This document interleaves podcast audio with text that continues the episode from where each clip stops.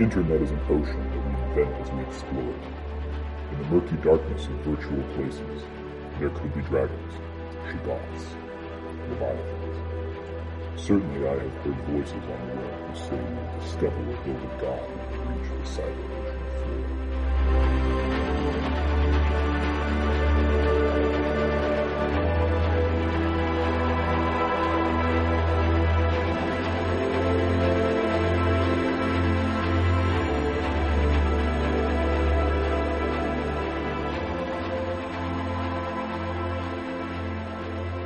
Hello, everyone, and welcome back to the show. I have the returning champion, Charles Haywood. He has agreed to come back and uh, uh, finish the fight. We we were um, debating the fragility of the regime, and I think we I think we made some progress in that episode. I think that was a a, a fruitful debate. Yes, definitely. Oftentimes, these things are not. So also I had uh, just come off a devastating computer crash in my, my microphone. I didn't realize it. My microphone was not reinstalled. So I have that. So I'm really glad he's allowing me to like redeem myself with the, with the mic and everything. Um, so let's just get right into it. Actually, I got criticized for putting too much fluff buffer intro in the beginning. Somebody was like, everyone knows who Charles Haywood is. Just get started. And I was like, you know, he's right.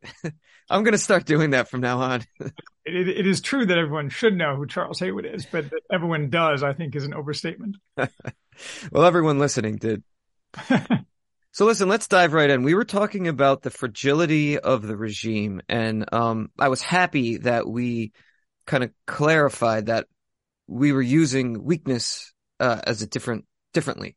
Yes. That that you were saying they couldn't withstand a crisis, and I was saying that the regime isn't weak because they can sort of assert control and, and re-entrench themselves.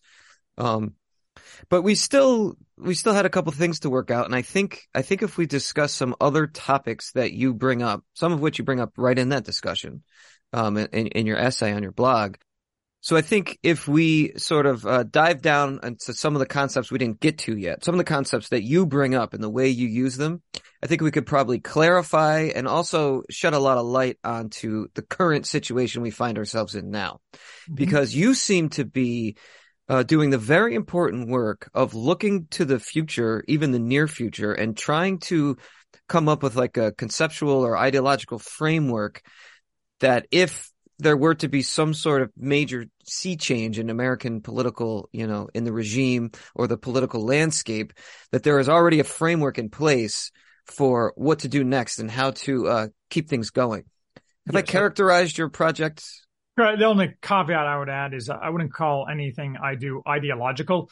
Uh, ideology to me is is kind of a swear word because I adhere to the, the James Burnham definition of ideology, which is in essence a, a set of principles that which no outside fact can change. With and so you don't you don't want to have an ideology because ideologies are pernicious and lead to people leaving aside some of their other pernicious aspects. They if you have an ideology, it tends to blinker you and it tends to make you less flexible because when something happens, rather than adjust your course organically, you try to force that into your pre-existing conclusions about the way things should be, which ultimately will always end in disaster. So you, I, I want an organic system, not an ideological system. Okay, I didn't quite mean it that way, but you're right. That is that is how that term is used. But uh, you do. You're, so what I'm talking about here is foundationalism. Is this is your program? How about that word? Yes, my program. I, I call it a program. And I, I agree with political philosophy. This distinction from ideology is a good one and, and it's accurate. Um, however, it does seem pretty firmly rooted in traditional Christian morality. There's strong elements of that, but the the primary uh, rooting of foundationalism is simply reality. And Christian morality has a strong overlap with reality. There are also there's many points at which Christian morality is directly opposed to kind of the inherent tendencies of, of human nature. This is kind of an obvious theological point. The, the reason that there's that Christian morality is an explicit part of foundationalism is that one that it tends to benefit society the most in terms of having a uh, consistent moral framework. In part because one of the my core theses is that social behavior uh, needs to be and should be directed and guided by stigma. And without some kind of overarching moral framework, you don't have stigma because it's everybody does what everybody feels like is a good idea. It doesn't have to be Christianity. I just think it should be Christianity. Uh, it could be something else. It could be an entirely new religion. I mean, of course, it'd be a bogus, false religion from my perspective, but in theory, you could accomplish the same goal with a totally new religion. Okay, good. Yes, I was going to get to that. The the the I guess it's reasonable to say it's not ideological because it is reality based. And the fact that there's even a debate over the reality based principles in something like foundationalism is itself the the, the result of of uh, ideology. I was going to say degenerate or aberrant ideology, but ideology. Uh, yeah, I think that I plain think and plain and simple. A religion is an ideology. Like if you know, for example, if someone showed up behind me right now and said, "I'm Jesus Christ, and everything you think about me is wrong," I would just assume it, he was a liar, and that's not the real Jesus Christ, because you know, so that set of facts would would not alter my pre-existing beliefs if if someone you know did that. So religion is an ideology. I'm not saying that all ideologies are inherently uh, you know, completely worthless or pernicious, but political ideologies tend to be or are are necessarily. Yeah, and I don't want to get bogged down in semantics, but the way you lay out foundationalism is such that it does seem like a dynamic sort of dare I say fluid system pro, or program, I guess. Not gender fluid. Yeah, I know. I hate words like that. words like that have become like uh, radioactive now. Yeah, exactly. Um, but but for example, and I guess this is a good place to start. I was going to start somewhere else with this discussion, but um, it's good that someone in a position such as yours is like coming up with and asserting a program uh, because we do need so one of the arguments people have about the right uh, one of the arguments one of the ways the right self criticizes is to say that everybody's really good at, at critiquing the situation, but nobody's like coming up with a solution or nobody's uh, offering tools to use to build something new. And one of the reasons I like to focus on you and your work is because you're one of the only people doing this in a comprehensive way. And it's very measured. Uh, and it's and it's firmly based not just in reality but tradition and history and um, this foundationalism is certainly very American. It's not foreign. Some people come in and say we need like a traditional hereditary monarchy. And it's yeah. like, well, that's like, not, that like flies in the face of like the whole entire way our, our country was yeah, constructed. Really alien. So mean, why don't we do this? Yeah. You're right. Yes. I wasn't planning on asking you to lay out the tenets of foundationalism at the get go, but actually, why don't we just do that first if, if you feel prepared for it? Well, I mean, I, I, yeah. I, we don't have to get too in depth here. We're going to yeah, use it as a, a, a springboard. list them off basically. So yeah, yeah, yeah, yeah. A, you know, a foundationalist manifesto uh, on uh, on my my site, you know, the Worthy House. So uh, the and it goes through basically the what I regard as the twelve pillars of foundationalism, as well as introducing what foundationalism is, and then what I do is so, so the manifesto isn't you know fifty thousand words long. I refer to within that manifesto and link to other writings I've done on each of these individual topics, which kind of flesh it out. So you could write a whole book on it. I don't intend, necessarily intend to write a whole book, though I, I, threaten to do it. But to the extent someone is interested, for example, in one of the pillars, you can get learn more of my thinking, not just from the summary within the manifesto, but from other pieces I've written over the past couple of years. So I'll just I'll just go through it real quickly if you want me to. Yeah. So yeah, let's let's lay it out, and then um, we'll get we'll get to the the rest. Right. So I mean, the, the basic point is that is that foundationalism is the politics of future past. It is not a nostalgia or a return. And I think that is a crucial point. And I make this in, in various places, but make this point in various places. But turning the clock back um, may or may not be a good idea, but that's irrelevant because it's an impossible idea because the past, as you know, uh, L.P. Hartley said, the past is a foreign country. They th- do things differently there.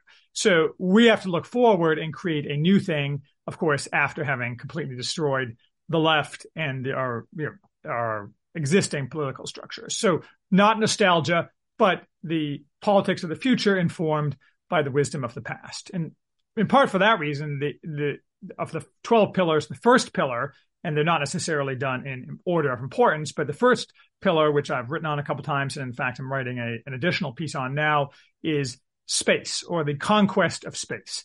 Which I regard as very important, both as a binding goal for mankind and as a uh, the new frontier, to use a, a cliche, that is is it's going to be very difficult to have a successful future society that's not simply static unless we move forward into space exploration, which is may or may not be manned and obviously depends on a variety of things. And in fact, any kind of technologically advanced future society uh, is going to require finding new energy sources. Not because fossil fuels are bad or global warming is a real problem, but because the amount of energy required to do these things is significant. Uh, we'll come back to technology in, in you know a little bit. So uh, the second pillar is uh, a mixed government of limited ends and unlimited means. That is, I want the government to be vastly stripped down and to the federal government in particular, depending upon how things are organized, but assuming some some federal type system, I want the federal government to have uh, very limited ends, but within those, the achievement of those ends, unlimited means. You can look at this various ways, but for example, national defense, the the government's limited end should be the defense of the borders. Like what we what happens in the Far East is should be no concern whatsoever of ours. We should have nothing. We just don't care. Um, and maybe we sell a few weapons here and there, but even that we probably shouldn't do. Uh, but we should have within the ability to defend the national borders, we should have unlimited means. So, for example, in this context, we should just slaughter Mexican drug dealers. Um, you know, because they're, they, and, and everybody up and down that, that chain, uh, ignoring Mexican sovereignty, et cetera, et cetera. Uh, you know, none of this like, you know, pussyfooting around kind of stuff. So very 5%, the government should be something like 5% the size it is now, but within that structure, it should have, uh, it should have unlimited means. Uh, third pillar is virtue politics. That is, uh, I completely reject the idea that the government should be neutral or society should be neutral as to how people behave. Society, and I touched on this earlier, should stigmatize people who behave uh, in a non-virtuous manner. The ruling class should be expected to have extremely high standards of virtue, um, and those should be set uh, at, at, a societal level more than a governmental level. I don't think, back to the unlimited means point, I don't think the government can dictate virtue. Virtue has to, government can legislate virtue within a society and morality within a society that already has a large degree of that. And the government should absolutely uh, legislate uh, morality and virtue, but you can't just do it from the top down if the society itself uh, isn't virtue. Uh, the fourth pillar, one that I think probably is the most practical in many ways, is sex role realism. Uh, we should basically have a completely divergent roles for men and women. In short, men should have the outward facing role in society and women should have the uh, inward family facing role in society. So to take a practical example, um, women should generally not have careers, um, and they should not be uh, accepted for careers uh, as independent thing, except in, in rare instances. And men men with families should be overtly preferred uh, for all kinds of employment, and women should be stigmatized if they work outside the home in a career fashion. Uh, fifth pillar: the subordination of economics to politics no libertarianism, no economic exaltation. Uh, I don't care if it's more efficient to have one big company. No company, for example, I talk about this a lot. You should not have any kind of market concentration. You should have an extremely aggressive antitrust program. Uh, there's many other kind of things along that lines too. Sixth pillar, intermediary institutions. That is, people have made this point before. First, Robert Nisbet in the 1940s. A strong society has a web of intermediary institutions, unions, churches, bowling alleys, bowling leagues. Like Robert Putnam wrote this book, Bowling Alone, on this topic. A society that has the government as its intermediary, uh, uh, the way people interact other people is through the government is a terrible society. The go- most interactions in society should be done through institutions of various kinds, which, as, as we all know in America, have, have largely disappeared. Seventh pillar, subsidiarity. In other words, all form. This is uh, commonplace, but especially in Catholic thought, a all forms of of governmental and governmental type action should be done at the most local level possible. So when I say government of unlimited ends, unlimited means, uh, the federal government should have nothing to say about the vast majority of things it, t- it has to say now. It should have nothing to say about uh, schooling. Should have nothing to say about guns. Should have nothing to say about anything practically that can be handled on the local level. Uh, eighth pillar, hierarchy and order. This is, I mean, I hate to bring him up because it's kind of gone off the rails, but you know, Jordan Peterson is always talking about hierarchy. A, a sound society recognizes that hierarchy is both natural and necessary. And along this goes things like um, punishments for crimes. There should be no regulatory crimes whatsoever. Uh, no, what are called, only kinds of crimes should be what they used to call malum in se. That is crimes that are recognized as wrong of themselves, like murder and theft.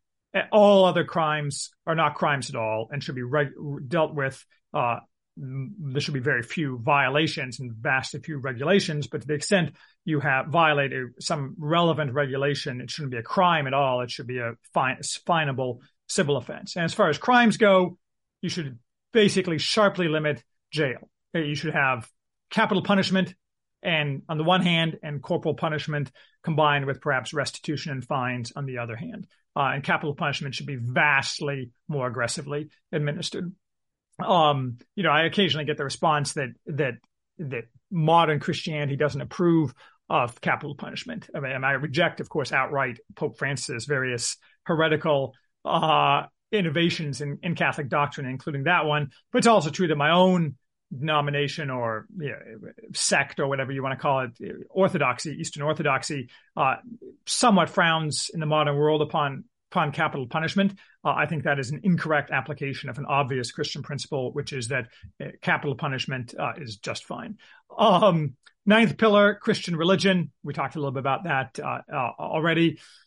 Tenth pillar, high culture. That is you can't have a society that is radically successful unless you have uh, a high culture that is encouraged and funded by the elite and the upper classes. Uh, it's necessary. We, we of course have the exact opposite. We have a trash culture where even the upper classes adopt what the the trash the lower culture, lower classes, uh, you know, spew up, and we also have the upper class is generating the the worst kind of degenerate crap. So uh, the exact opposite of what's happening now. Eleventh pillar, kind of back to the beginning, techno optimism. I am, though lately I've been feeling a little bit uh, in, insecure, unsure about this, a techno optimist. I think that technology can and should be used to benefit man and can and should be controlled. Uh, um, my skepticism is, or not skepticism, but my caution lately is I'm beginning to wonder if that can be controlled, but it can only can be controlled by taboo and stigma. Uh, so to the extent we have techno optimism, uh, we need those things. But right now we have no technology. Well, my theory is that we've reached technical technological apogee and are falling backwards. And that's uh, you know, for a variety of reasons, but it's primarily because our society exalts and rewards the inferior and uh, people who do not deserve any rewards and will not reward the people who actually create new technology in any uh, meaningful way. Combined with, of course, that the financial incentives are all to create technology that is net social negative rather than social positive. And the 12th pillar, nationalism, not globalism, which is kind of self explanatory. Globalism is stupid and should be ended, and that's that. So there you go. That's the 12 pillars. Well done. That was a really good synopsis. Uh, anyone who's gotten to this point in this uh, series of discussions between us who hasn't read your Foundationalist Manifesto needs to go do so. Um, you've done a good job synopsizing it, but I will say some of those, especially the one about gender, you elaborate and get much more in depth and specific in the essay. Yes. Now, I agree almost completely with everything you've said. Um, I have a couple caveats that I don't really want to get into because it will take us off the, the topic oh. today. But I agree enough that I'm willing to, like, if I was in a position to be asked, okay, what are we going to do for the future? What are we going to do going forward? I'd say, here, read this foundationalist manifesto. This is the plan. This is what we're going to do. But here's where, here's the interesting part. Here's the discussion. All right. How do we get from here to there? Now, everything you just read off flies directly in the face of what the current regime and what progressivism in general, because it's not just the regime, but it's also the people who support and are supported by the regime. So there's a, a, tons of popular support for the regime. And then there's a bunch of apathy out there for people who are like, uh, for all intents and purposes, uh, supporting the regime kind of through their passivity. So the amount of pushback you would have uh, if you were to put this on the marketplace of ideas is substantial. And there's just no way the regime would adopt any of this. It, it flies in the face of everything they're doing. I do think it needs to be disseminated amongst the right, uh, and people need to to look at it, consider it, and take it up more. Um, because I, I mean, I don't really want to get into this either, but I'll just ask you. Um, the right doesn't really have a lot of cohesion and and the right is definitely a bunch of different factions kind of fighting over what they think is ideal. Um, this is one of the only things i've seen that most people could probably get on board because you do have a really good synthesis of traditional things that pretty much everyone on the right agrees with which is traditional gender roles traditional morality like the death the death penalty capital punishment. I agree with you on that one with this forward-looking, futuristic, pro-tech, pro-space agenda. Um, but leaving everything I just said aside, because it will get us off into the weeds, I want to focus on two things that you talk about that I think are the only real way to give to give foundationalism any viability or any life in the future. And that is, uh, well, the, the main thing, the second thing is really a subcategory, is Caesarism Mhm. and the Caesar figure. The subcategory I was going to name was the the counter elite, but the counter elite actually is just one of the things that will kind of bolster Caesar. So it's really a subcategory. So um, let's get into Caesarism proper because uh, there's a really good discourse going on amongst the right, and you talk about this in your essay on the future ascent of a Caesar. Mhm. The discourse on the right ar- uh, around Caesar is is very very good, high level. Everyone needs to be in on this conversation. Uh, the Michael Anton and Curtis Yarvin debate, Curtis Yarvin's program in general, basically, Mhm. uh, the things you say, uh, the debate you had with, uh, well, it wasn't really a debate, it was a discussion with, with five other guys, with Michael Anton, Dave Reboy, Darryl Cooper. Um, am I missing anybody who's up in this discussion? Uh, Auron MacIntyre. Yeah, Ma- Auron MacIntyre is you know, Yeah. talking with him about that. I mean, it, it's those are the the obvious obvious players. Um, I think it this actually even before I started writing about it, though it's been kind of a subtopic of mine for a while. I think the initial uh, impetus for this was a discussion Yarvin had with Jack Murphy before Jack Murphy kind of went off the rails. you know, less, less said about that, the better, perhaps Yeah, yeah. but uh but um i mean i i i think yeah, as we discussed i mean i'm of mixed mind about a lot of yarvin stuff but he, to his credit he he was he's he's been talking about this kind of stuff for a while though his solutions are all you know completely insane um but in in general as a as a as a question of uh movement in political process this question of roughly speaking of caesarism i think is crucial Okay, good. So I want to make it clear that this is part of that whole discussion and that whole series of discussions. So I will link actual resources in the show notes uh, for those listening who aren't privy to all those past discussions that have been happening. So I I want to actually introduce it by the topic by reading the first paragraph of your on the future ascent of a Caesar because this discussion uh, runs the risk of being itself like a, a fantasy role playing uh, a couple of nerds. You know i could I, I could equate it to um well we might as well talk about you know um you know the the federation of star trek being being implemented because how realistic is this really? Is it just Uh, I, I, I, Star Trek, of course, has no historical precedent. At least Caesar does have historical precedent. Well, exactly. Is this conversation couched in reality and things that could that are historical uh excuse me, future possibilities or is this just a way of right wingers coping from their uh uh lost position? So let me read this chap uh, paragraph and I'll let you uh, pick it up from there. Yep. So the introductory paragraph is, I recently wrote about what might happen after an American Caesar, a radical reconstructor of our polity, arose. And in these days of American humiliation and accelerating decay, a Caesar is viewed by many, if in quiet tones, as a kind of solution. But as Caesar, Michael Anton's Red Caesar, merely a coping mechanism for the right, a fantasy meant to replace the dead hope of a restored American founding. Is Caesar an encouragement to eschatological passivity, or an equivalent in the Now, this I'm not familiar with. This is our equivalent of the Twelver Shia hidden Imam, who, when everything is at its worst, will arrive to set the world aright without any action needed by us. No, and today I will tell you why. Now, these rhetorical questions you pose are the questions I'm constantly grappling with in my mind as I deploy my past year of talking and writing about the Caesar. Mm-hmm. So I'd like you to quiet my mind first and and convince me and the listener why this is truly a viable uh, uh, discussion. Yeah, I, I, go through a couple different possibilities and, and analyses, and we can focus on, on whatever you want. But I mean, Caesarism is, and I kind of give a rough thumbnail definition of that in what you just read. Caesarism is inherently the solution to all decaying polities.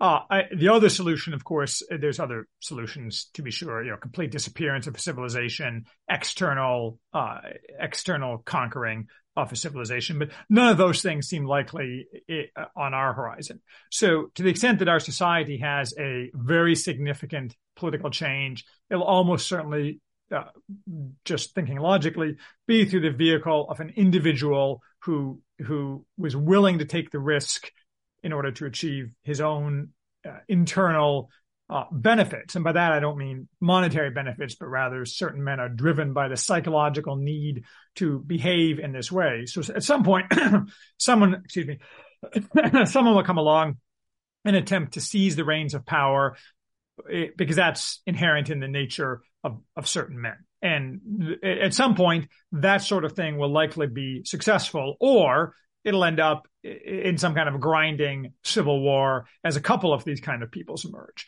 What won't happen, and I've written on this extensively elsewhere, is that the current regime will not continue because it's fragile, because the technological panopticon that people think will somehow magically maintain the regime doesn't exist and will never exist. Necessarily, Caesar, some variation on that, will arise to reconstruct the the institutions. And that just kind of kind of eh, there's really no way around that because if you agree that our society is fragile and heading for the trash heap, the only thing logically that can happen in order to replace that is this kind of thing. Well, our society is heading for the trash heap. That much is clear. I don't know if I still disagree with you that the regime is fragile enough that the regime itself will collapse. Um, and we talked in the past episode the, that you can have a stable regime on top of a collapsed society. But that's for the, that's for the other episode. Um, for today, I I want to I want to lay out my sort of potential visions, three different potential visions of where we could go. And mm-hmm. I've modeled them on uh, some historical circumstances that I don't think will track, you know, point for point but they can serve as a broad outline of where we can go. I think that's a good point that it, all these things are broad outlines. Yes. The specifics, I, mean, I, I talk about this in my what to do when Caesar comes piece. If you're someone on the right, I don't think there's ever going to be a Michael Anton's blue Caesar or a left wing Caesar. But a red Caesar is unlikely to, to sit down with his foundationalist manifesto and implement all 12 points and say, there you go, Haywood, you know, you're welcome. I mean, a red Caesar is likely to do all sorts of unpleasant things and to, and to not necessarily implement a system that people on the right like. Uh, it might be better than the current system and still be very bad. So uh, broad outlines is really all we can do. Yes, that's excellent. I agree with that. And I think what to do when Caesar comes is have this framework ready. I agree with you to an extent that it will probably not be taken up and implemented uh, to our heart's content, but um, the Caesar will need a counter elite to yeah. sort of help base his regime on. Now, I don't consider myself to be potential part of this counter elite, but people that I pay attention to certainly will be. Um, well, we'll get back to that. Let's let's loop back back to the counter elite, but we can save those for. Oh yeah, we need to we need to talk about the counter elite, but let's loop back around to it. Um, because I want to lay this out because I want to hear your um response. Basically, the first is is the Julius Caesar route. Now here's the here's the talking point that may be a point of contention between us about the C- Julius Caesar route. The first is the Julius Caesar route, and the Julius Caesar route I do not see as one of collapse or regime collapse.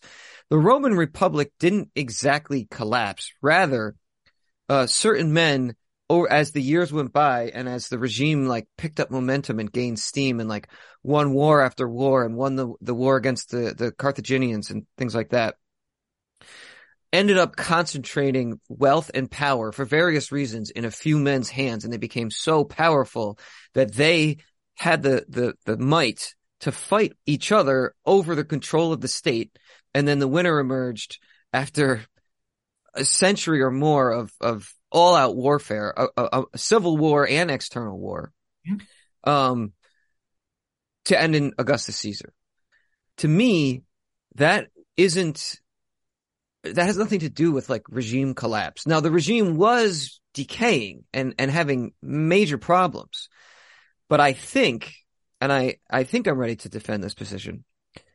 I think that if the Caesars never showed up and never arose or, or decided not to take power in the way that they did, especially with Augustus, I'm not convinced that the regime would have like disintegrated or collapsed or, or buckled under their own, uh, uh, inefficiencies.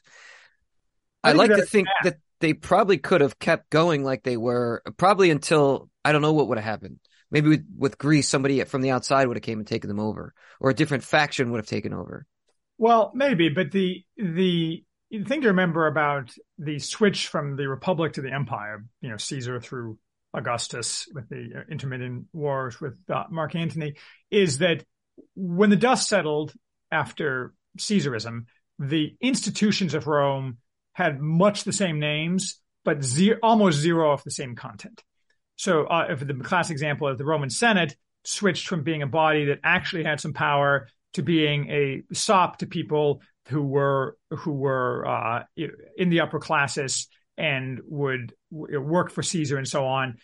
The same thing is true for a lot of the other institutions in the entire what they call the cursus honorum, the set of uh, offices that in the Republic people climbed through.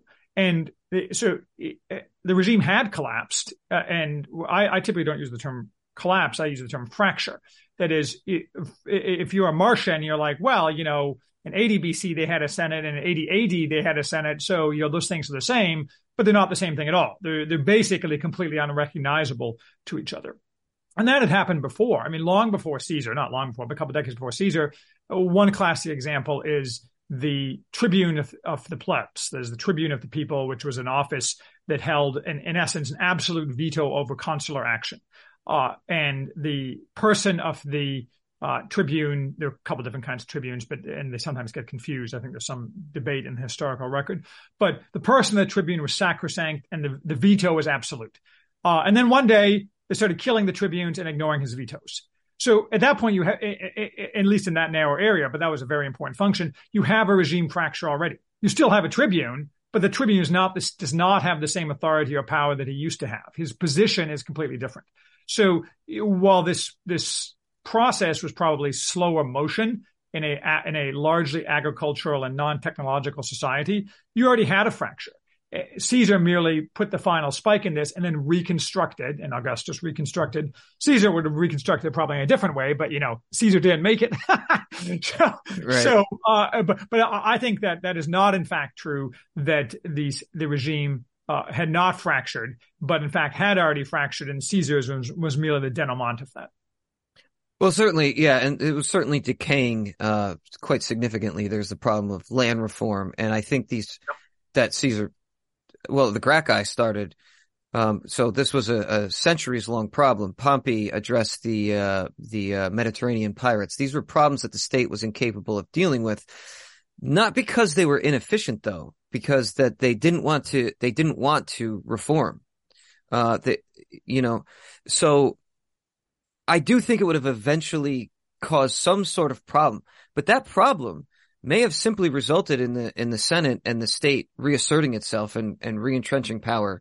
Um, you don't know for sure like what would have happened. So yes, there was a breakdown and there was decay, but without the rise of the Caesars, now the rise of the Caesars, of course, you could argue is inevitable.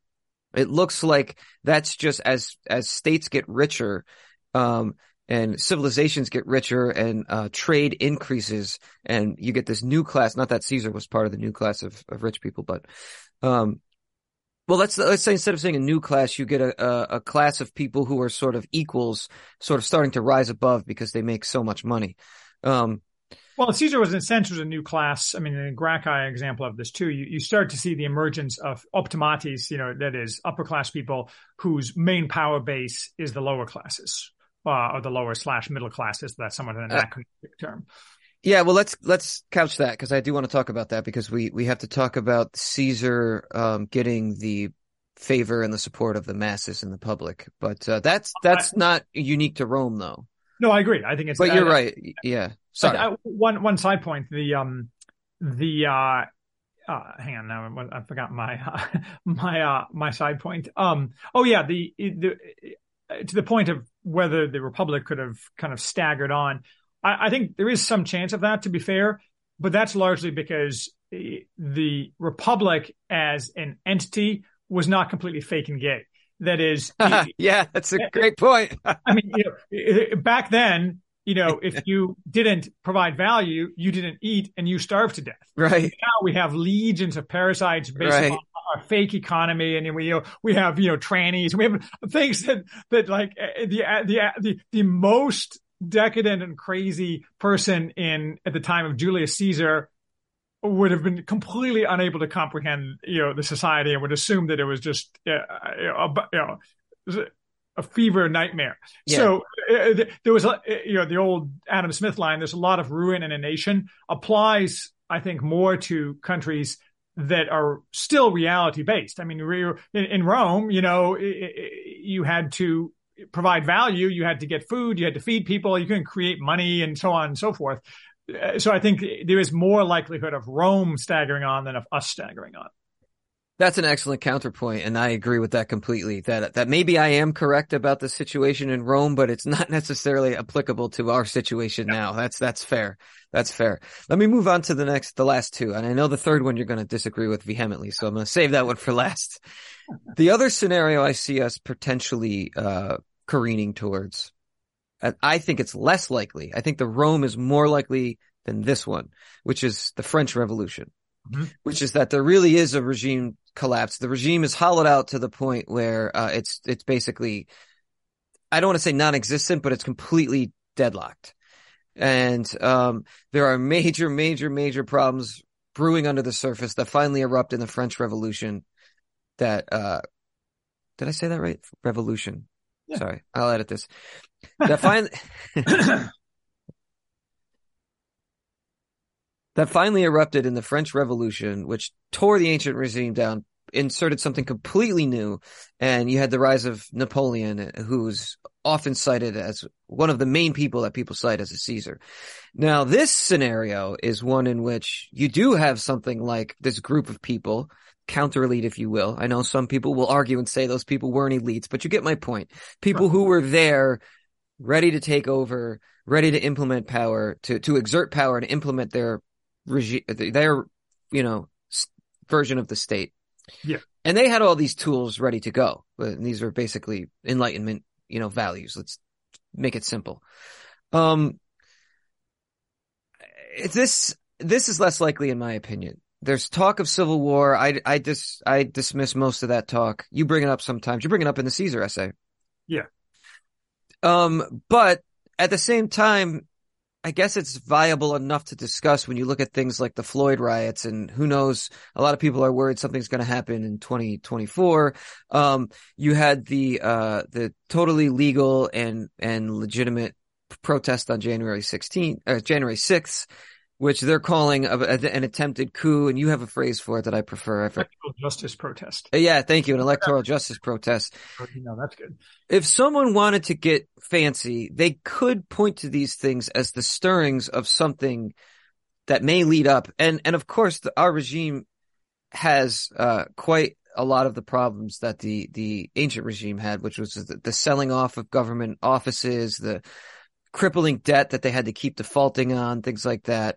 Yep. Um, Well, I think the I think it's an it's an excellent analysis. I think that the French Revolution is a is both applicable and inapplicable. It's inapplicable in the sense that what drove it was ideology and it was enlightenment ideology in the freshness of its youth before it became completely clownish and discredited not that its adherents today will admit that but as with communism in its uh, early youth enlightenment ideology seemed to have plausibility particularly as against a as you say a hollowed out uh, set of existing regimes. But we don't have a counter ideology in that sense. The only historical example of a right wing counter ideology, of course, would be National Socialism, which, you know, I'm not recommending and is not part of foundationalism. But you could imagine uh, a, a, if things got really bad in America, as they had in Germany in the 1920s and in 1930s, especially if we lost a war or something. You can imagine a some radical right wing ideology coming up and you know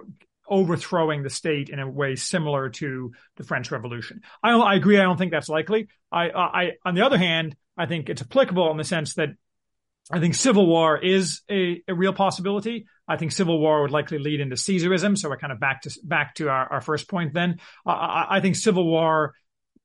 I, go back and forth how likely civil war is. Certainly, we're not going to have civil war until there's big changes and until enough people feel that they can change their situation, improve their desperate situation through some kind of political violence. I mean, that, that was what started off the Roman civil wars, along with, of course, the great man, oh, great men who, who engaged in those things. It's not exactly applicable because all of those were started by military men. And uh, one criticism of, of the analysis of Caesarism is that, well, Caesar was always a military man and yeah, I disagree America, with that criticism. Well, I do too, but I mean, you see that, so it's not clear exactly how a civil war would start uh, in America.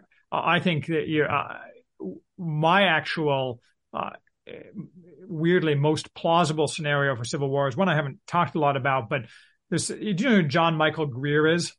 Yeah, yeah, I've heard him on podcasts before. I've never read his work though he has a, he has a book, uh, Retrotopia, which is kind of a fiction work about uh, post uh, Civil War America, and I have a review of it. and It's interesting, but he doesn't go into the Civil War much. But he actually he he, he has the Civil War beginning, and this was before the, the Wuhan plague and the, the vaccine and so on, beginning when some uh, company uh, puts out a, a basically a gene spliced drug of some kind that turns out to kill children in the womb, and then they try to cover it up and then a riot starts at some point where people literally uh, tear the CEO of the company limb from limb, and they just start having a war. So you can imagine something where people are just they're just so fed up. You know, all these children are dead, and so on, and the, and the elites don't care, and so on.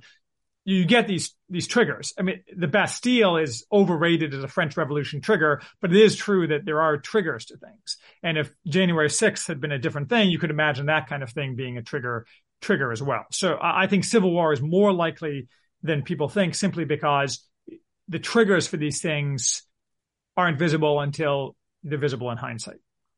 Okay. I mostly disagree with this. Um, there are some exceptions. So uh, I, I, uh, see part of our disagreement about the regime and, and where I differ with a lot of people on the right. And I've noticed that a lot of the people who agree with me are like my age, and a lot of the people I disagree with are much younger than me. Mm-hmm. Um, is that everyone says that the regime is stupid, and um, certainly there are stupid people working for the government without question, and they do a lot of stupid things or things that are that are bad for us, the people. But in fact, there are certain mistakes that I don't anticipate them ever making. Um, so now in, in terms of the John Michael Greer scenario, that's an, a nice science fiction scenario, but I think reality proves that this is not how things work and this is not how people react because A, people willingly kill their children all the time True. through, through abortion. Uh, men get women pregnant and the woman kills the baby and the men don't care or they're relieved. Um, even, and I'm talking also about apolitical guys. Mm-hmm. All right. So A, that happens all the time. But if that's not enough, you have the fentanyl crisis, which is something I want to talk to you about. Your Fentanyl Inc. essay was actually, I had known who you were, but that was the essay I read that was like, okay, this guy has something unique and different and he, and he really tells it like it is. And I need to, that's when I started to really start reading your work with uh, regularity and gusto. Gusto, I, excellent. That's in fact when when I uh, invited you on the show and you you agreed. Um. So so so so uh, red blooded heartland Americans are watching their children die with alarming regularity, and there is has not been a a a revolution.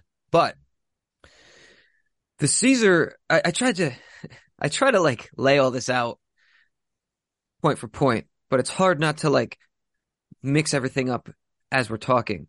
So another thing I want to talk about about the Caesar is the support of the masses. So while we didn't get, uh, and I, I, I kicked myself because I didn't get this in 2015. I didn't get that this is what Trump was doing, but I saw it retroactively and that's when I became a Trump supporter. So the masses aren't going to watch their children die of fentanyl overdoses and go pick up their constitutionally uh, uh, uh, sanctioned weapons and, and attack the state or attack uh, Purdue, which of course I don't think they should do that. I'm not endo- not endorsing that. But what they will do is rally behind a demagogue or a Machiavellian prince-like figure like Trump, who is uh, giving them a voice and saying we're not going to put up with this shit anymore. Excuse my language, but I get very passionate about this. Uh, we're not going to put up with this shit anymore. We're going to send these child killing, drug dealing scum back to where they came from. Uh, we're going to close the borders and we're not going to let any of these people in. And then we're going to take all our jobs that we sent to these people who clearly are not grateful for it. They're clearly using it as a way to undermine our society that we sent our manufacturing there. We're going to take it back and put it here. That is what the people will do. At least that's historically proven what they'll do. Yes. Now, the reason why I made the point that the regime is not stupid is because they've made, they've ensured two things. The first thing they've ensured is that those people aren't starving. Because when you have a hungry belly, you are much less forgiving and much less patient, and you're much less likely to look to the future and, and have some sort of hope that you're going to get through these trying times. They've already covered that base. For the now. other thing is, is that while they are going pretty hard on Trump, they are not pulling out all the stops and they're not doing the one thing that I know that they know will backfire on them, which is publicly arrest him, throw him in prison, put him in a dank, dirty jail cell, and even like publicly execute him which is what they want to do. We know that that's what they want to do, but they're not stupid enough to do that. And I think the reason why everything looks so inefficient, and I kind of said this last time, the reason why it looks like they're so inefficiently going after him and they're so incompetent is because constantly harrying him like this has the, the, uh, it, it sort of has this, uh, erosive effect on his, um, ability to sort of assert himself and kind of keep his wits about him and focus on 2024. I'll actually disagree with that. Uh, since we last talked, the I think uh, it was before he announced that he was going to, or right after he announced he's he was actually going to going to uh, campaign officially for for 2024. I actually read the facts differently. That is, I think that uh, well, I, I think the regime is more stupid than, than, than, you do probably. But leaving that aside, and we talked a little bit about in the context of fragility, I think that the intention was indeed to throw Trump in prison. Uh, but I think that the people who are running this, who I agree are not completely stupid, because it's a relatively small handful of people who can run this kind of thing. But the regime in general has decided that Trump is a net negative for the right. Uh, that is, he doesn't have any chance whatsoever, and he proved that last time of being the kind of figure that can that can actually use and use power to achieve the goals for the uh, that are desired by the people who support him. So now they don't want to throw him in prison because the, he sucks the energy out of the right and prevents someone else who might be a more effective leader from uh, from arising because he has, for reasons which are opaque to me, this extreme loyalty from a bunch of people, even though he repeatedly stabs them in the back. Uh, and he, uh, Trump was always a very imperfect figure, but I was willing to put up with him simply because he he he he served as a channel for these energies that you were talking about, and something good might come out of that. Now he's just too old, too uh to everything is bad about Trump now. Uh he's low he's becoming low energy. like Jeb. And so, I mean, Trump needs to go away and allow, and clear the room for the next person who will inevitably arise, particularly to go to your first point, when people are hungry. The, you, this because my I, I posit, and I think a lot of the actions that that Musk has taken with respect to Twitter have definitively proven this. The vast majority of white collar jobs in the country are fake and gay, and the uh, vast majority of the economy is fake. So eventually this will all break and probably sooner rather than later, though it's hard to say. And at that point, people really will be hungry. So that's a real problem for the regime. Well, I don't agree because uh, see, one of the things Caesar did was ensure the grain supply from Egypt went straight to Rome and everybody got free bread. He didn't do that because he's a benevolent father of the people. He did it so that they wouldn't be hungry and, uh, uh, th- so that they, w- well, he like bought them off effectively. Yeah. And I know, I know that like Cicero opposed this for very good reasons that he opposed it for the same reasons that we oppose welfare. Welfare is the regime doing exactly what Caesar did, ensuring that the people won't starve and therefore overthrow them. Yes. Now, we do still have the the the the circumstances of like the very people who were recipients of the welfare rioting anyway. But that's kind of a different story, actually. And they're not actually trying to overthrow yeah, the regime. Not have that problem. What's that? Caesar did not have that that set of problems. Yeah, that's a different discussion. Um, so, right, my, my point is that Caesar could do that because he had the military force and the money, more importantly, to to bring in and Pompey, as you mentioned earlier, had destroyed the pirates, so he could bring in mass quantities of grain from Egypt and so on. I'm positing that the regime is unable to continue uh, the same kind of welfare indefinitely because yeah, is fake. I don't see any evidence for that except for the fact that they are terrible at balancing the books. The debt is the debt is ballooning, and that uh, they have to constantly like uh, well, first of all, they have to constantly cast about to find people to buy our debt, which nobody wants to do anymore. So sure. is that your argument or is it the infrastructure argument that we're simply not going to be able to keep the supply lines going?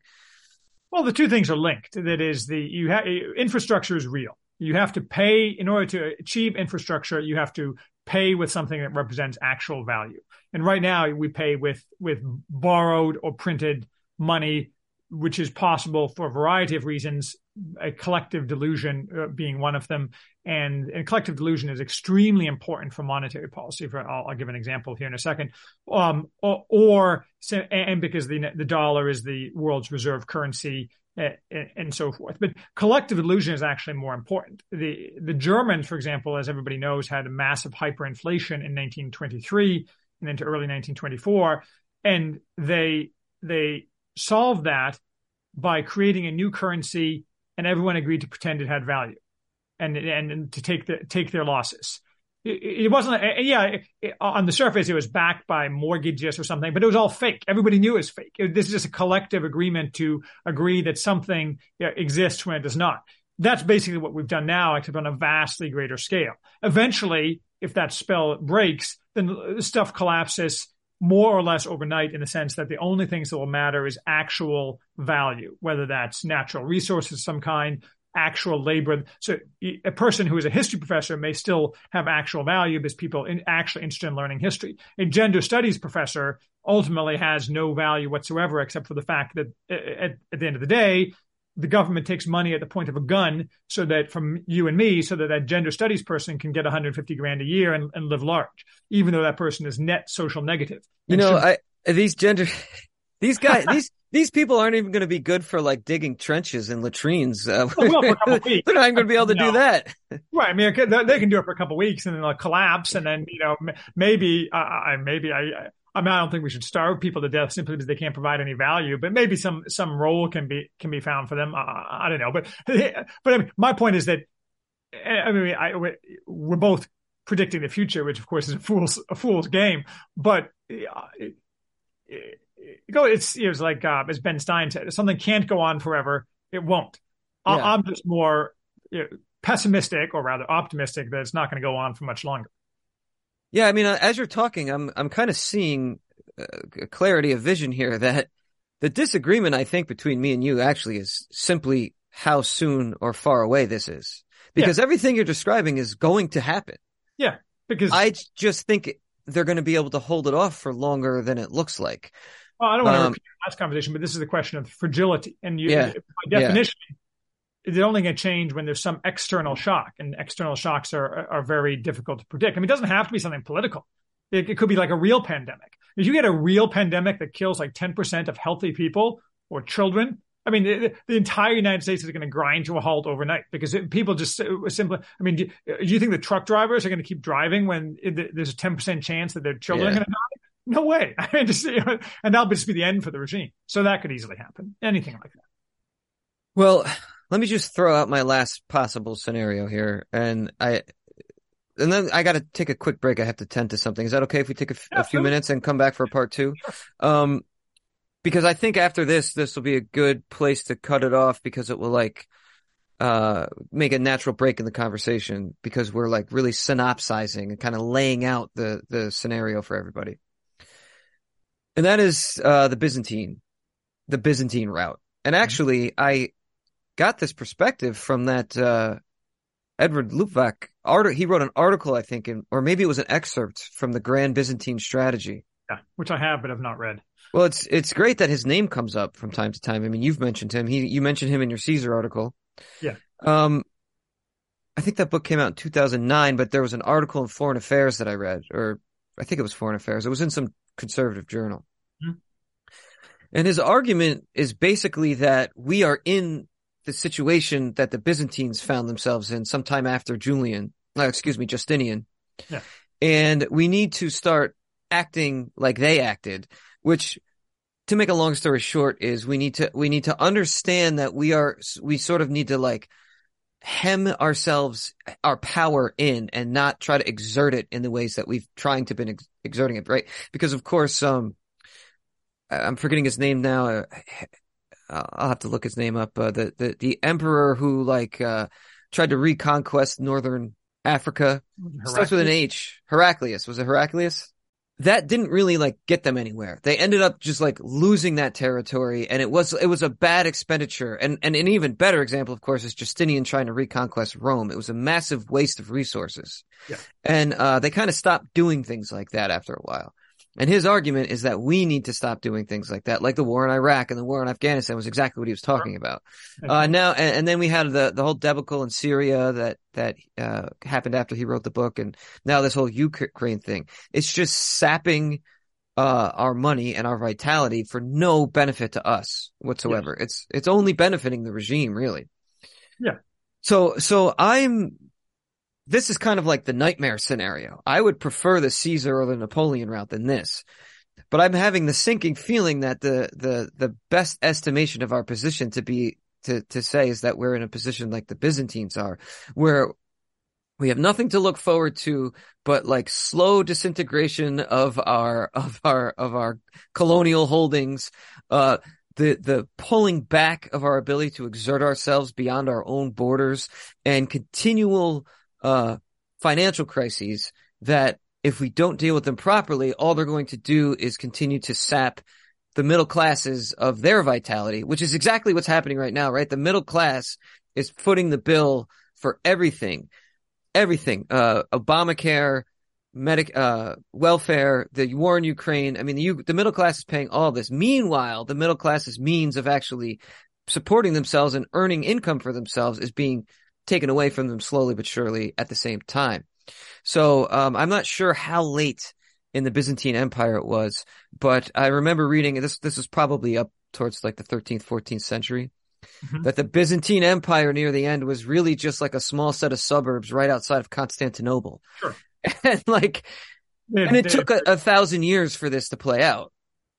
Well, no, I, I, you see my I point? don't like that either, but I think that the reason I think that's extremely unlikely is because the Byzantines have plenty of problems. Among them, that they their political structures tended to involve a lot of extreme infighting, uh, eh, eh, which is very damaging, as well as, of course, the eh, international adventures, which they they really couldn't support. But other than that, the Byzantines were firmly based in reality, uh, and to the extent that they engaged in international ventures, it was either for recon- reconquest of la- lost glory and perhaps for economic reasons. We, on the other hand, the regime engage in international adventures increasingly for ideological reasons. That is, we want to spread eh, the rainbow flag everywhere, which is a completely insane reason to waste trillion trillions of dollars and will inevitably end in in well, it's clearly ending in defeat uh, all around. We can't even shoot down. We we're unable apparently to. No, that's not the claim to shoot down that Chinese spy balloon that's hovering over Montana. But it's not clear to me how it's hovering. Like, does it have like somewhere to keep itself in place? I don't get that. Whatever. The fact is that we, when the Chinese send a spy balloon over our, you, you've seen that in the news. Oh yeah, no, of course. And it, the the first thing it makes me think of is the hacking attacks that China put against us, and the only reason we ever found them is because we had to like take a couple hackers out of prison to like look at our computer infrastructure to see if it's vulnerable to attacks. And they're like, not only is it vulnerable, you're being attacked right now by the Chinese, and you didn't even know. Right. And so the Chinese, like... Chinese, are literally, you know, floating a balloon over our nuclear weapons sites and we're not doing anything about it. So because we're too busy, you know, eh, flying the BLM and rainbow flags on our embassies around the world. It's just, it's just stupid. So the business and, and so even beyond that, the Byzantine economy wasn't a fake and stupid economy. It, it was just a, you know, a, a, declining empire with a variety of extreme challenges, and ultimately with the rise of the Turks, you know, fatal challenges, the Seljuks, and then the the Ottomans. Eh, that's unfortunate for the for the Byzantines, and I don't know what would necessarily have made it any different. I don't think we're in that position at all. And and third, the technology accelerates things. That is, back then, everything took a long time because it was just a slower pace of everything. And now with technology, any changes or deleterious things, I mean, will deleterious to the regime that is will necessarily happen very rapidly. So I do not see us.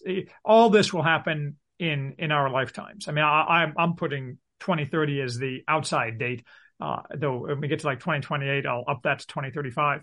But uh, but uh, yeah, I just don't see us ending up like the Byzantines. Well, to, just to be clear, because I kind of indulged my uh, my example. What I mean by the Byzantines is a slow but sure chipping away at the middle class and a chipping away at our, I call them, you know, imperial holdings. But uh, for us, our imperial holding is like our ability to insert control over foreign nations. Yeah. Now, um, okay, so it might not last, we might not last another thousand years, but I could see this shrinking of the middle class and a, and a loss of a he- global hegemony playing out over the next century. But, um, but even if it does play out over another century, of course, it's an acceleration in comparison to the Byzantines, but it's much, it's three, ten times longer than, than you're saying the times, the time frame that we're on. Right. Well, um, a century and we'll see who was right. Yeah. Right. Okay. Um, okay. So, okay, good. I think we've set some pretty good parameters for the discussion. And then, uh, for part two, I want to get down to like some details, the counter elite, the fentanyl thing, uh, because I didn't totally make my point about that.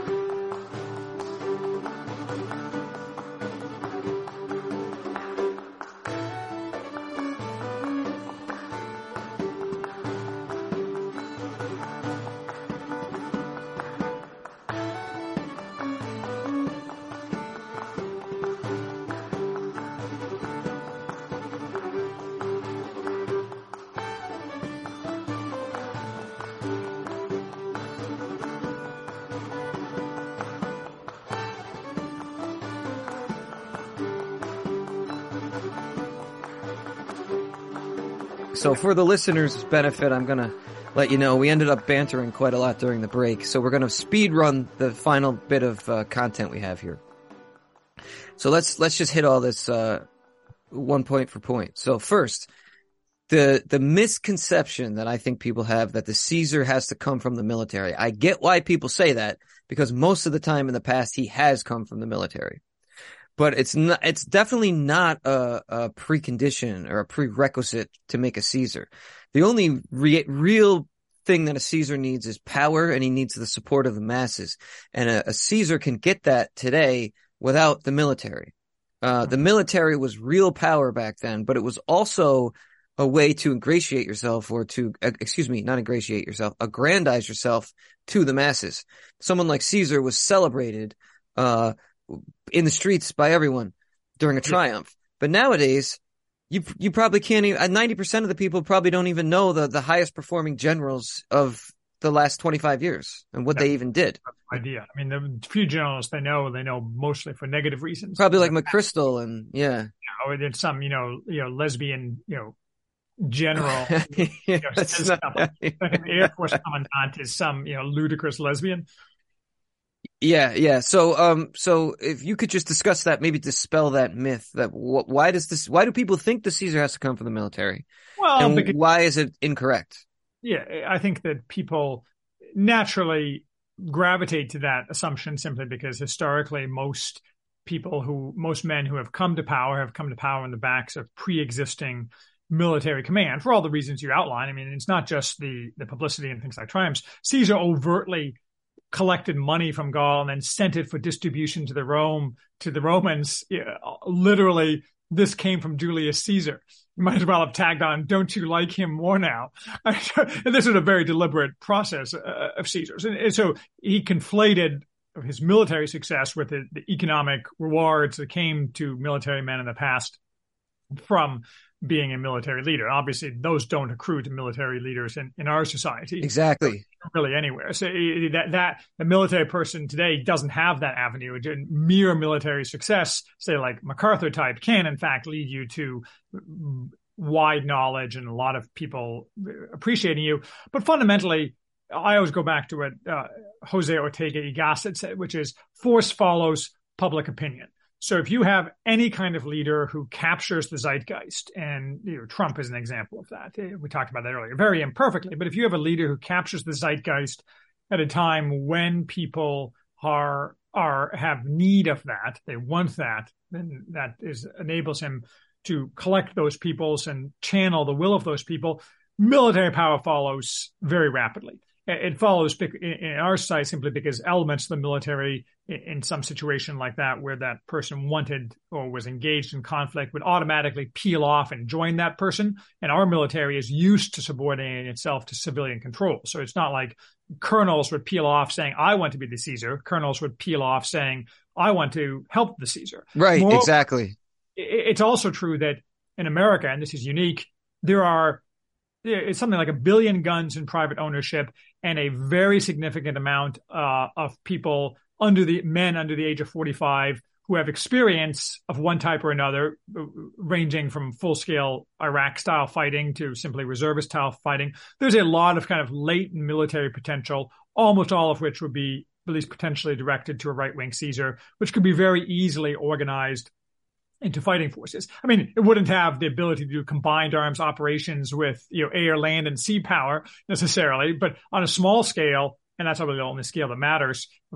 You, a, a, a guy with no military experience who was aiming and was on the path to become Caesar could instantly have, instantly meaning within a couple weeks or months, a relatively smoothly operating military force of hundreds of thousands of men, completely dwarfing the actual fighting capacity of the, the American military, even if parts of the actual military, fighting military didn't peel off to help it. But by actual fighting military, I mean the fact that the vast majority of our military is basically Shaniqua and supply chain or, you know, some equivalent. I mean, for these practices purposes, for example, every woman in the military is a net negative. And real Caesar wouldn't have a single woman in his in his military forces, and the, the women would be left in the real military, and that would be exactly as useful as one might think it would be. Yeah, it's one of the only hard predictions I'm willing to make. Um, is that if we ever were to, let's say we, let's say war escalated to Russia and we sent a bunch of troops up there, that the, the women will basically be kept behind the lines. Uh, mostly from their own choice, but the men won't let them come out. And the very few who do actually make it, uh, over the line into enemy territory are, are probably going to get themselves and many of their comrades killed. Uh, Well, that, that's true, and that, that happened repeatedly in Iraq. I mean, I, I this is before your time, but there's this woman, Jessica Lynch, who was captured by the Iraqis. And they, e- do you remember that?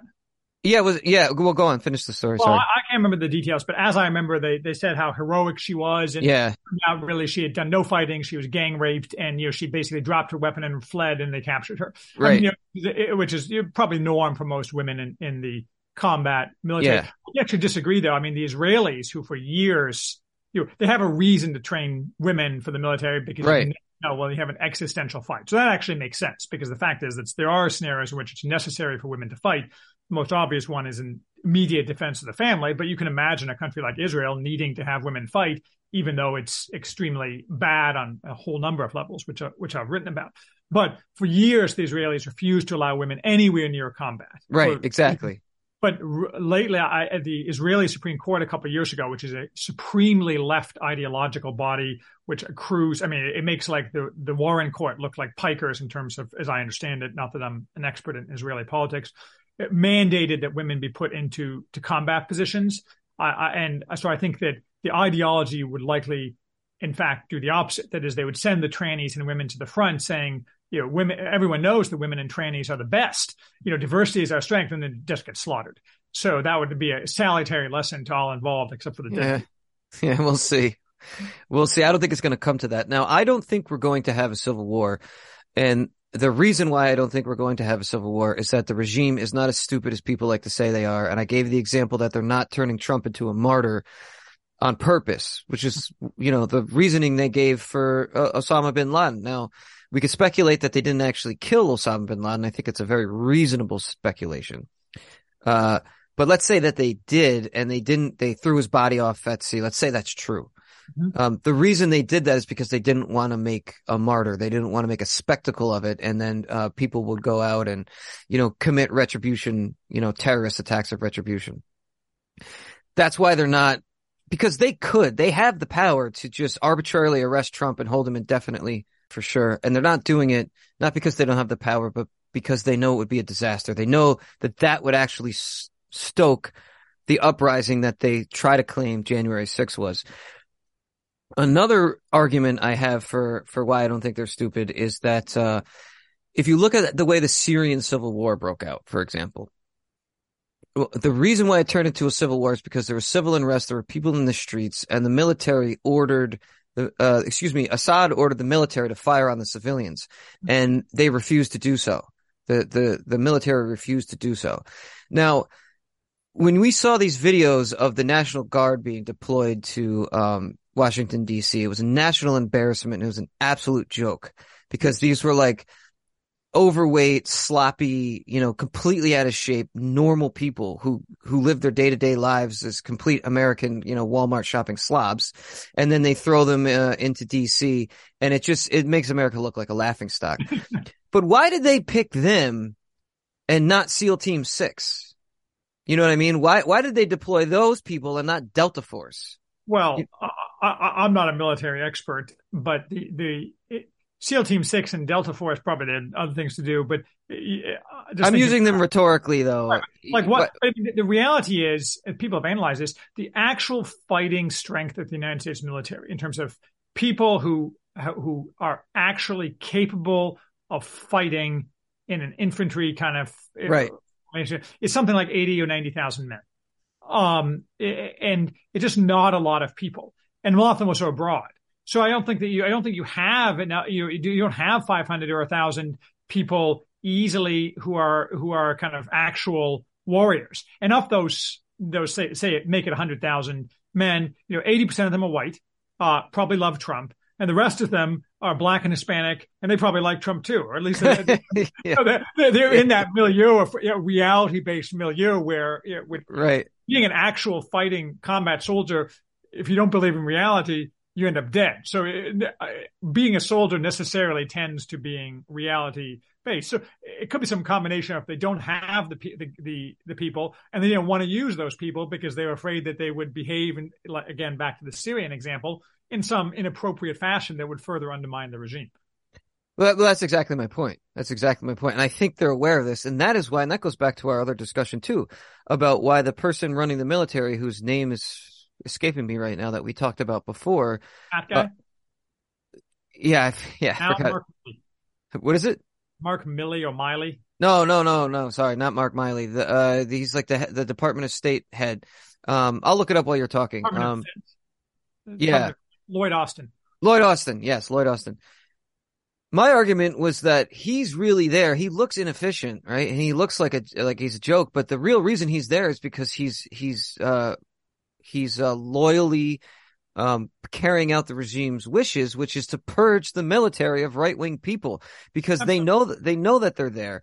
So I don't really see them falling into this trap or making the mistake of deploying these uh, people loyal to Trump to go shoot Trump protesters. Well, right. I think they know the type of disaster that that would create. At some point, you, I think you probably overrate. I mean, you and I disagree fundamentally on the, level of competence, but but the, the it, there's also a question of lesser of two evils, right? That is, at the end of the day, when you bring out the fat people and the women to to enforce your will, that only works as long as the will doesn't actually need to be enforced because once they're faced with the reality is that if if 20 guys with training showed up with that National Guard thing, they probably would have cut and run.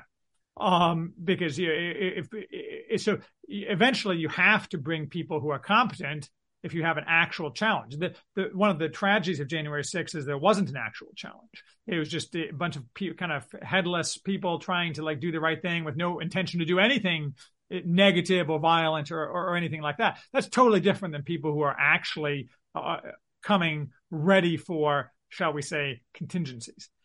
Yes, understood. I agree with you. I mean, I agree with you. Um, okay, so let's. We're going to have to finish on the uh, the the the break. The banter banter will kill anybody's podcast, man. Because if I let my yeah, so uh, it cut it cut into our second half time, but that's okay. Uh, the banter was productive. Um, I'll probably edit myself out saying that, just so you know. so let's finish up on the counter elite because I think we've we've made it pretty clear um, what we mean by a Caesar, why we think it's viable to discuss, the how much of a reality we think it actually is. But one of the ingredients you need for a Caesar is a counter elite, not necessarily to put Caesar in power, but to be there to run things when Caesar takes power. Sure. Um, and actually, I, there was one other point I wanted to make too. So why don't you take both of these up? One, uh, I think your argument is that there is no counter elite, and I disagreed with that. I directly counter that in my essay. Is the regime weak? I think there is a counter elite, but first I want you to make the claim that what the counter elite is, what they do, and whether or not there is one. But then the other thing I want to just kind of tack on here is, uh, it. I think Trump had all of the ingredients to become a Caesar and for a number of reasons, it just didn't come to pass. Um, he didn't quite have every single thing necessary mm-hmm. to actually go all the way. So I, I can talk about that too. Um, yeah, but I'd love to hear you talk about both points. Right. So the uh, first on the counter elite, I actually talked about this a bunch. I mean, obviously not fragility stuff. We talked about it, but I also did a, talked about it in the context of uh, Nima Parvini, academic agent's book, "The Populist Delusion." My basic claim is that it is definitely true, as you say, that any new regime, any new change of political structures requires a new elite uh, or, or, a combination of a new elite or some subset of the old elite changing its allegiance and priorities and getting on board with the, the new form of government. Uh, more sometimes you have an existing counter elite that then flips over into taking over taking over. You have an ongoing political battle, for example, for, for some period of time where there is an existing counter elite within the society. We don't have that in the context of the current regime. We have what you might call a proto counter elite, where you have people uh, in who are discussing, debating, have the qualifications to be elite. For example, you, know, you or I could function as functionaries in Caesar's new administration, but we're certainly not part of any elite now my claim is that necessarily a new counter elite arises rather when the regime change happens rather than being the cause itself cause itself of the regime change. And I think this is particularly true for in our society, in our kind of current moment, for a couple of reasons. First of all, technology allows the assembly of a, of a counter elite extremely rapidly. Back when people lived in the provinces and you couldn't really communicate rapidly, it would take months or years to assemble some set of people to work for the new Caesar. Now it's instantaneous. You can start working on Zoom today uh, for for the new Caesar. So you can much more easily create a new counter elite and the people who will be in this counter elite are increasingly the people who are excluded from positions of power and prestige in our current society. I mean, we all know that being a white man is the curse of death, kiss of death, not the curse, curse of the kiss of death in not just in basically any large scale organization, for profit companies, not for profits, any position of power and prestige is basically being a white man who isn't doesn't self-identify as non-binary or something like that is basically yeah you can rise a little bit but you're basically being dragged down by a 300 pound weight that is takes the form of a fat tranny uh, who's you know choking you and sitting on your shoulders. And, and so there's an inc- ever increasing amount of super competent people primarily white men they're not exclusively white men who are ready willing able to be part of a new counter elite and are angry about the fact that those opportunities for the things that are that they would normally have in a well-functioning society, the rewards that accrue to those who have talents and virtue, have been denied them. So I would anticipate if the right person shows up, the counter elite being formed very rapidly out of primarily that set of people. That would be kind of trivial. And of course, you could pay them through the mass confiscations of wealth from the left that I, I would recommend that Caesar's first act uh, be. I mean, I, I, mean, for example, like if I was Caesar, literally the first thing I would do. I mean, I always say literally the first thing, and I have really like 20 first things. But one of the most important things is I would simply take all the assets of the Ford Foundation and every other major foundation or entity that has uh, uh that is significantly left wing and just seize them, seize them all. You know, no no recompense, no nothing. It's just it's just mine now. Piss off you know, if if you if you don't shut your mouth, it's off to the dungeon with you. Uh, so, uh, and probably it should be off to the dungeon with a bunch of them, regardless if they shut their mouths. But it, it, that's the how, see. I mean, that's why proscriptions work. You you put people on a list. Hopefully, you don't shoot them. Hope maybe we've moved beyond that. But you take all their stuff and tell them to shut up. That's the way it should be done. And that, so you have plenty of money to pay this counter elite. Is my point because people need. And then of course you also have to reward them with prestige and honors and recognition and, and so on. This is kind of trivial. As far as Trump goes, um, I, I actually disagree with that. I think Trump, I see Trump as vastly more imperfect. And I th- think that while he has some of the indicia of a Caesar or potential Caesar, he was never disciplined enough. The one commonality among all Caesar types is extreme discipline. And Trump is the very opposite. And he also is an extremely bad judge of character. And as you point out, Caesar has to have people to help him, but he has to pick the right people. And the one thing I always come back to is right after he won in 2016, Jared and Ivanka spent a week in Croatia on David Geffen's yacht. You know, notable, notable left wing homosexual, uh, you terrible human being, David Geffen. They thought this was a good idea for Trump's chief advisors to to do that rather than go on a listening tour through Appalachia or something. If you surround, and I understand that it's his daughter and son-in-law, but the fact is, if you can't surround yourself with the best people, you're just never going to be capable of executing on a plan. And since you're undisciplined, you don't have a plan. And so I, I actually strongly disagree. Maybe that's a good way to finish. Well, the- I I say that because the people were so unwaveringly behind him, and it's true. I mean, well, they were behind what they his supporters. His supporters. They were behind what they thought he was, but he wasn't that thing. They were just so desperate that they were All willing right. to toss that over. All right. Well, look, I don't think he's perfect. Uh, and we won't have that debate because he's definitely, definitely 2020 to now, he's, we have to move on. And look, man, he's I, old. I mean, you're leaving to move on. Else. You, you need someone who's in his 30s, 40s, what, what, it looks like is probably going to happen because the Democrats have a storied history of uh, ostracizing people from the, the primaries that they don't want to get in, um, and and disenfranchising them and letting people like Michael Bloomberg just kind of jump to the head of the line by giving them a bunch of money. So all the GOP has to do is follow suit with the Democrats and not let Trump be in the primaries or not let him debate, bolster uh, DeSantis, make him the candidate and then have it have Trump run third party, which I think he even said he was going to do, mm-hmm. um, if he's not on the ticket, and then that will basically bury the GOP probably forever. Which so, be, that, that's absolutely necessary to destroy the, the Republican Party. Right, so it's not necessarily a bad thing. So let's let's finish this discussion. Let's see how much time we have left here. Uh, we have a, a couple minutes, five minutes. Yeah. Um, Elon Musk. I am not going to sit here and say he's a savior figure. but he also has, to placate you, I'll say, some of the ingredients, some of the ingredients to be the next Caesar. Now, as far as I know, he may do nothing more than just make Twitter something better and keep doing what he's doing with uh, Tesla and SpaceX and all that. But he's got the space thing. He's got good people around him. He's got smart people around him. Uh, he he has enough popular support that he could be a viable force.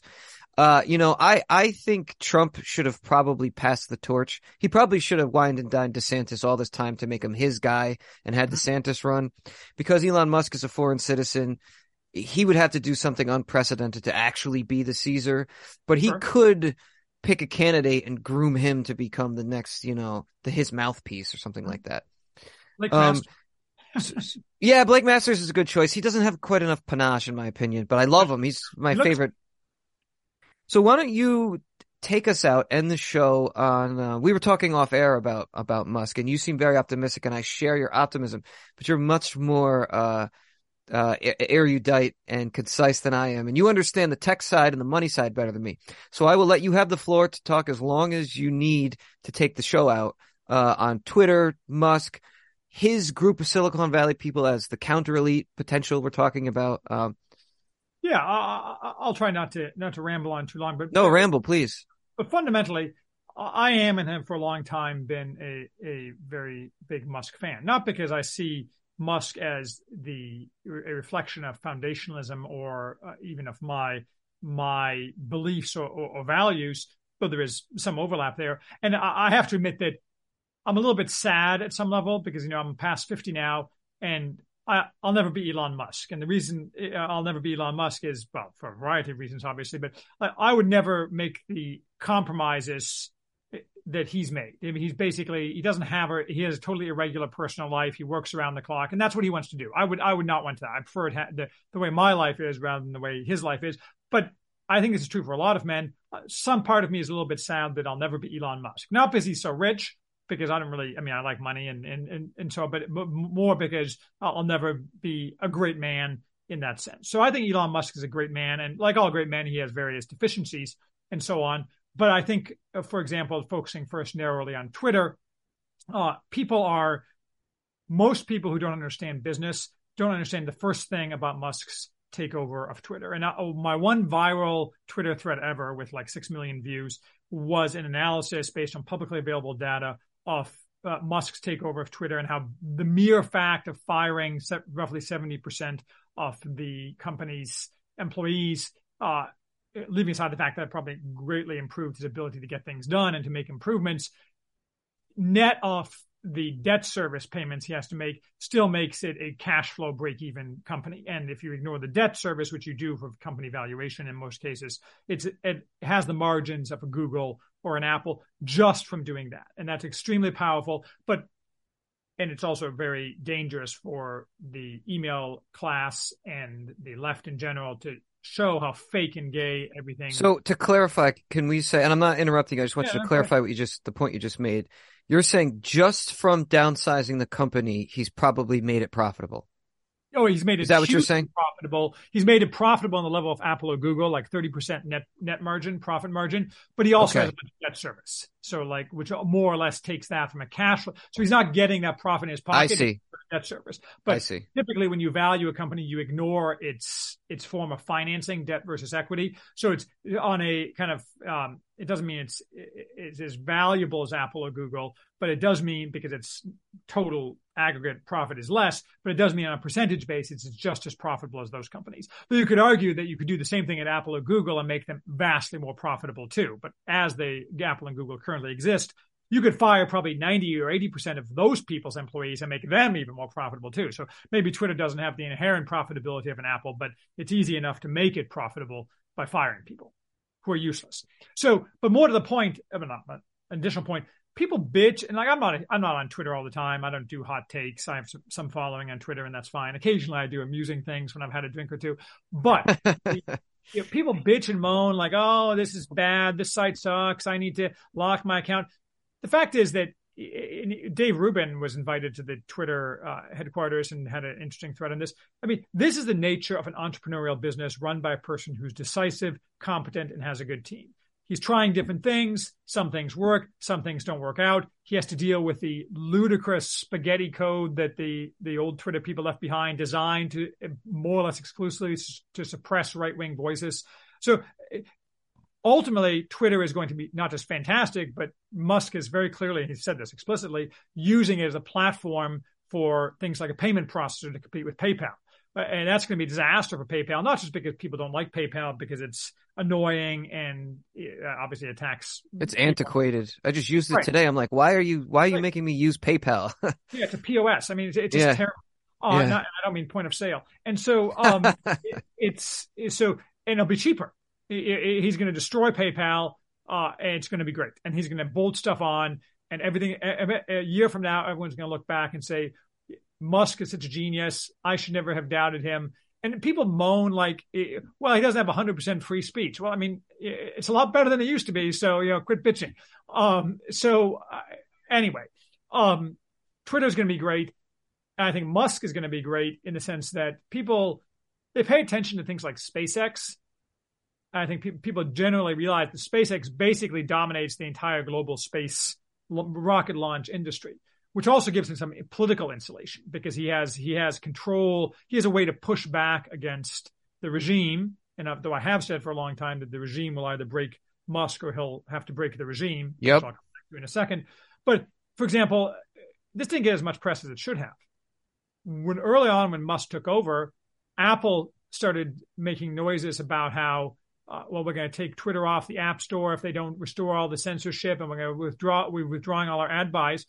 Musk went publicly went to Tim Cook. Not that Tim Cook announced it. Musk just tweeted out a picture. Here I am on the Apple campus meeting with Tim Cook.